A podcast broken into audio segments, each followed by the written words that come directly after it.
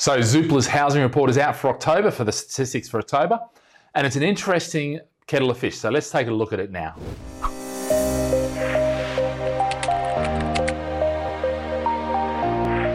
Hey guys, don't forget to click the like and subscribe to my channel so you get notifications. And if you can press the notification, the bell, that would mean we'll, you'll get updates straight to your inbox so you know exactly when I'm going onto live streams. Obviously, I'm doing videos on a daily basis now. And you know, we're really starting to get into the detail now. So if you want to learn about property, if you want to learn how to do property the right way, which is what I consider to be in an effortless fashion, so you get professionals doing the various things that you need and you focus on, you know, living the life that you want or the career or whatever, you know, this is especially pertinent if you don't have the time, you know, to go and do it yourself, but you know you need to do it. And let's face it, we all need to build a portfolio. We need to build a portfolio of properties in order to self-fund our retirement. And that's that is critical right now. But not just self-fund retirement, it can also be to create the lifestyle that we want, pay for the kids' education, and all the things that we want to do with our lives. And property can give you that to that. So let's go on a journey and I'll teach you how to do all that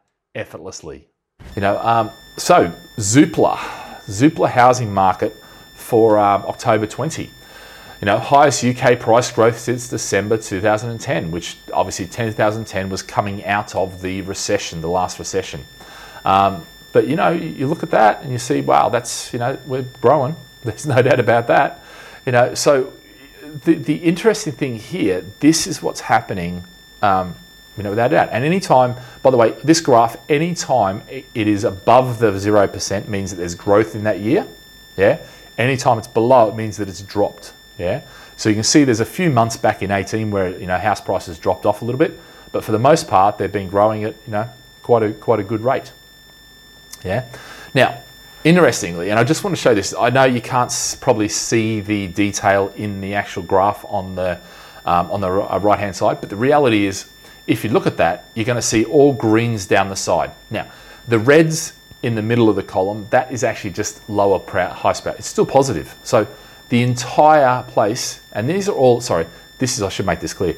This is London house prices. And the reason I want to track London and start putting London on your radar, and not just London, but London suburbs, okay? Because if you start putting them on your radar, what you're going to start to realize is that London is going to kick first. London will come back first. London will bounce first. So if you can see that happening there, then you see the ripple effect taking effect because that's what well that's what I'm predicting and that's what I see already happening.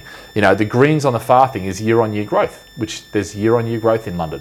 You know, from 16 to 20 we really didn't have a lot of growth. It was sitting around stagnant. But what's happened this year is it's actually not taken it off. And by the way, nobody's saying that it's a massive growth. As you can see there, three key takeaways from this report. 3.5% current market house price growth or current UK house price growth. That's UK house price growth. Forecast UK house price growth for 2021, 1%. That's what Zoopla is predicting, 1%. If you remember what mine was, it's minus 3, but it's minus 3 in a range. I think some areas, like London, will probably do a bit better than that, and other areas will do worse. Yeah, and it's all based on fundamentals. Those with the best fundamentals will bounce back quickest.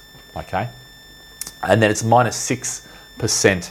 There's less transactions in 20 than 19 yeah, which is what you expect. We were closed down there for a while, you know. Um, cool. So, uh, but look, guys, if there isn't any questions, I want to thank you very much. And look, as always, you know, make sure you click the uh, like button, subscribe. If you've got any questions, put them into that email address, webinars at gladfish.com, and I'm happy to answer them back with videos or if they're more you know specific in nature, by all means speak to the team and they can actually go through and explain you know and answer whatever and give you that clarity. But guys, I want to thank you again and we'll see you next week. And uh, yeah, until next week, have a great day and live with passion. See you later. Bye, guys.